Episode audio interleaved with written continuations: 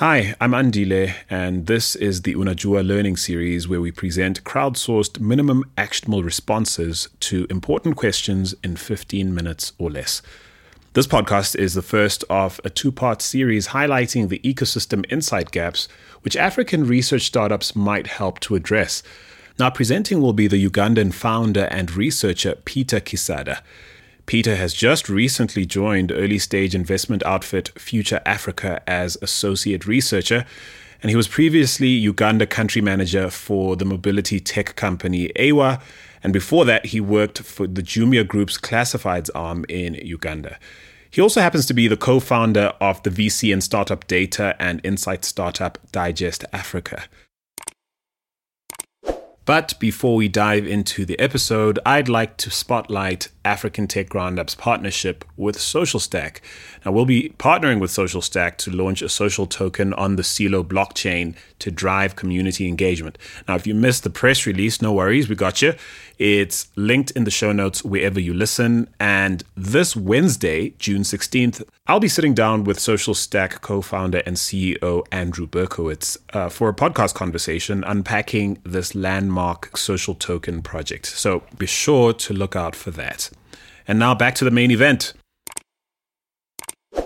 A little birdie tells us that when asked about his height, Peter Kisadha typically says that he's six feet tall, even though when you meet him, it's quite apparent that he is in fact 5'11. Now, turns out he's not open to debate about the difference between 5'11 and 6 feet, so don't at the man, okay? Be that as it may, Peter is here to offer minimum actionable responses to the question why would anyone launch a research insights business in Uganda? He'll be breaking down the significant real world problems that local research businesses might undertake to solve right here on home soil.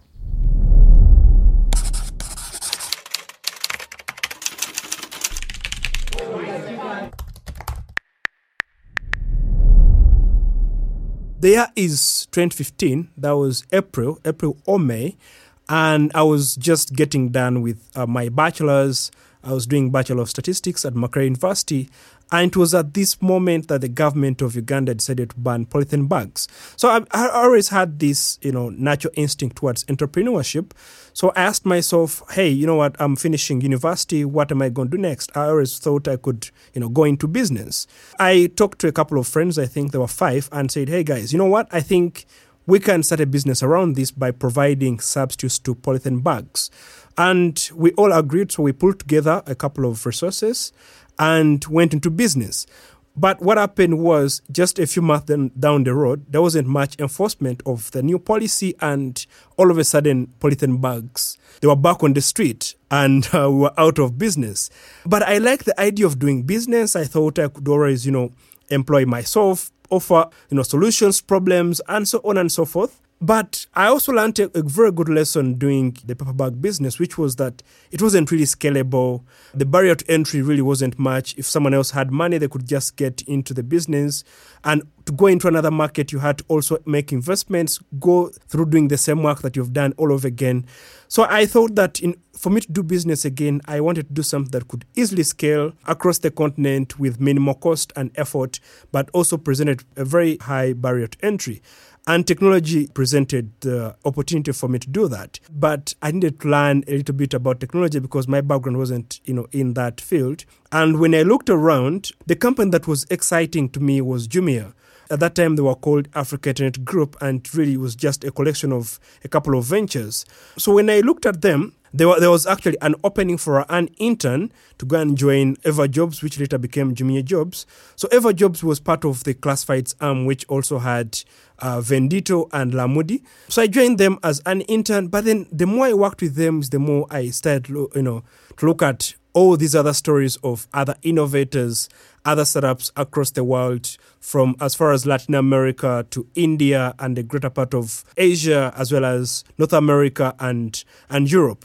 So at that moment, also, I, I, figured that there should be people that are building uh, some of these solutions, not only across Africa, but in Uganda. So I started plugging into some of the tech meetups, uh, startup events in Uganda, and those that I could plug in uh, virtually. I could also, uh, you know, attend. And then start also subscribe to some of the newsletters across the continent. So there was some information, but for someone who was reading in-depth coverage of events happening tens of thousands of you know miles away, I wasn't satisfied with what I was reading. So as this kept on going on, I asked myself whether there wasn't much that could be uh, could be done. And the reason as why I was doing that is because whenever I plugged into these events, into these communities, I could hear, listen uh, to a lot of people that were building amazing solutions to complex problems uh, across the continent. But when it came to their coverage in terms of media and other significant publications, you wouldn't read about their stories. So I figured someone had to do something about this. And I, at that point, I, I thought it could as well be me. Uh, so on the side, uh, uh besides my day to day job, I started a blog. It was called Startup Digest Africa.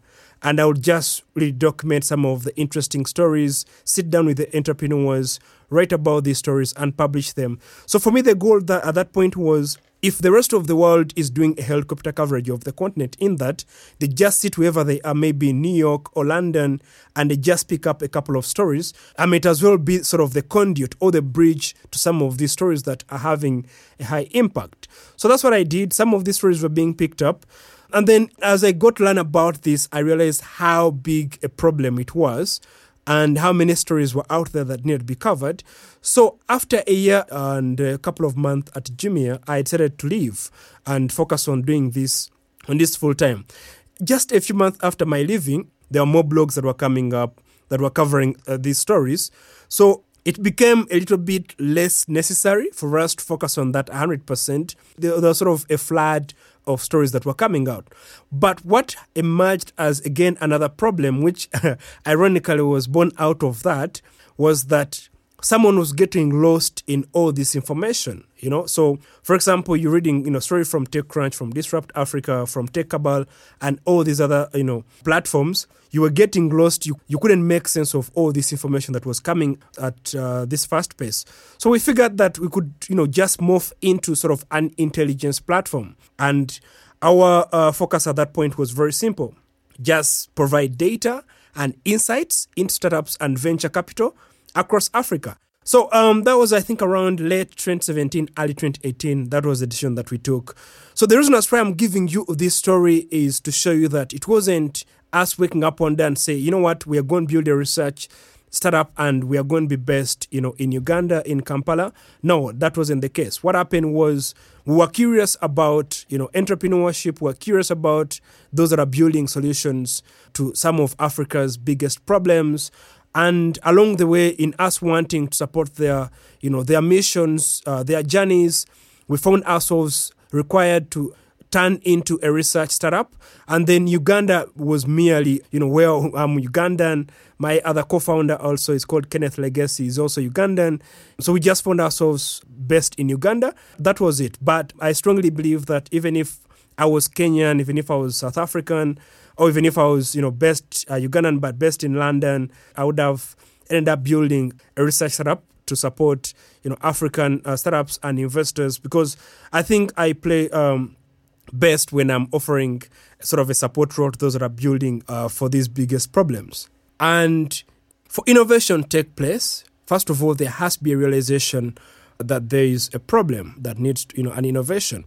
And how I think about research, a research business especially from the innovation you know point of view is your job is to highlight problems that need to be taken advantage of. So you're framing these problems which ideally are opportunities that innovators need you know to look at. You're giving them the insights they need for them to approach the problem. So you're quantifying it for them. You're telling them the resources that perhaps are needed or that are available that they need to, you know to use to take advantage of these Innovation, unlike other aspects of the economy, is really, really fast paced. And if you're looking at it from the lens of research business being the originator of uh, insights into uh, the problems that need you know innovators then it means that research has to match the pace of innovation if not even be faster now uh, traditionally what we've had as research for the innovation ecosystem it has been development finance institutions like the World Bank or African Development Bank coming in and releasing reports on a, a regular basis, maybe either annually, quarterly, or maybe five years. But what they do is they really adjust the format of their reports, take into account what you know is changing. Because if you're tracking certain metrics you need to do that over a given period of time for you to you know arrive at a, a conclusion that is meaningful. So it's it's good that their reports are consistent. However if you're putting that in relation to innovation innovation requires us to be as agile as possible as flexible as possible. So if you're a research business and you're homegrown, my assumption is not only are you lean in your approach to highlighting these problems, but then you're also flexible. You know, your turnaround time is a little bit quicker. You have a better context these problems. So you can easily say, you know what, I think there is something that is, you know, coming up. Let's shine a light on this. Let's give it better context. Unlike, you know, for example, someone who would say, you know what, I'm in Manhattan, you know, or I'm in San Francisco and I'm building a research business for Africa. Yes, you might have the best of intentions, but I still generally believe that a person who is best in here has better context, has better interface with whatever they're trying to build for. So if you're building a research business, the primary objective that you're looking at is highlighting those opportunities uh, or those problems. Uh, make sure that you're documenting who is building for these.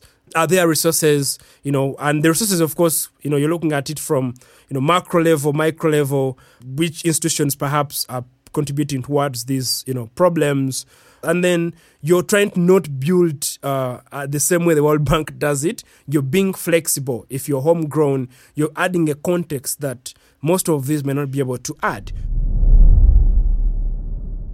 On the next installment of this Unajua series themed Why Would Anyone Launch a Research Insights Business in Uganda?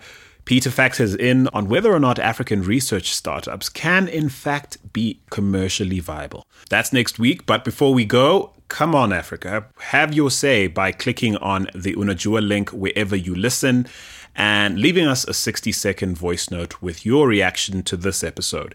Or you can tweet us using the hashtag Unajua series or leave us a DM at African Roundup. We particularly dig it when you leave us a voice note, though, because then we might scale your views on a future podcast. So go on, do the thing. Finally, we're currently pushing to enlist our first thousand premium members.